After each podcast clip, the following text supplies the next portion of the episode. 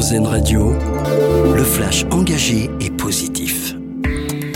Bonjour, bonjour à tous. Il va demander le triplement des capacités du renouvelable dans le monde. Emmanuel Macron est à la COP28 à Dubaï aujourd'hui. Le chef de l'État participe à cette grande conférence sur le climat où il va donc demander cette augmentation des capacités du renouvelable d'ici 2030.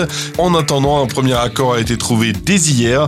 Les 200 pays participants ont adopté la mise en œuvre d'un fonds destiné à financer les pertes et dommages climatiques des pays les plus vulnérables. Nous sommes aujourd'hui le 1er décembre. Comme toujours, c'est la journée mondiale de lutte contre le sida. Une bonne nouvelle dans ce contexte, malgré des dépistages en hausse, le nombre de contaminations a baissé en France par rapport à 2019. Le nombre de personnes qui ont découvert leur séropositivité en 2022 a été estimé à près de 5000. C'est moins qu'en 2019 avant Covid. On le rappelle, le dépistage du VIH est gratuit dans tous les laboratoires sans ordonnance et sans rendez-vous. Et qui dit premier du mois aujourd'hui dit quelques changements au programme de notre quotidien, avec en particulier l'aide financière d'urgence pour les victimes de violences violence conjugale qui entre en vigueur aujourd'hui. Dispositif qui doit les aider à quitter le domicile et à se mettre en sécurité. Les victimes peuvent ainsi recevoir 240 à 1330 euros sous 3 à 5 jours. Il peut s'agir d'une aide non remboursable ou d'un prêt sans intérêt. Une fresque murale populaire à New York qui évolue grâce aux nouvelles technologies.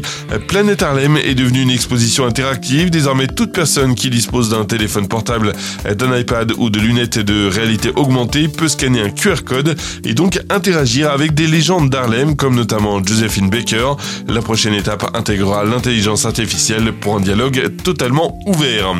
Et puis notre dossier solution pour finir avec des cosmétiques à faible impact environnemental.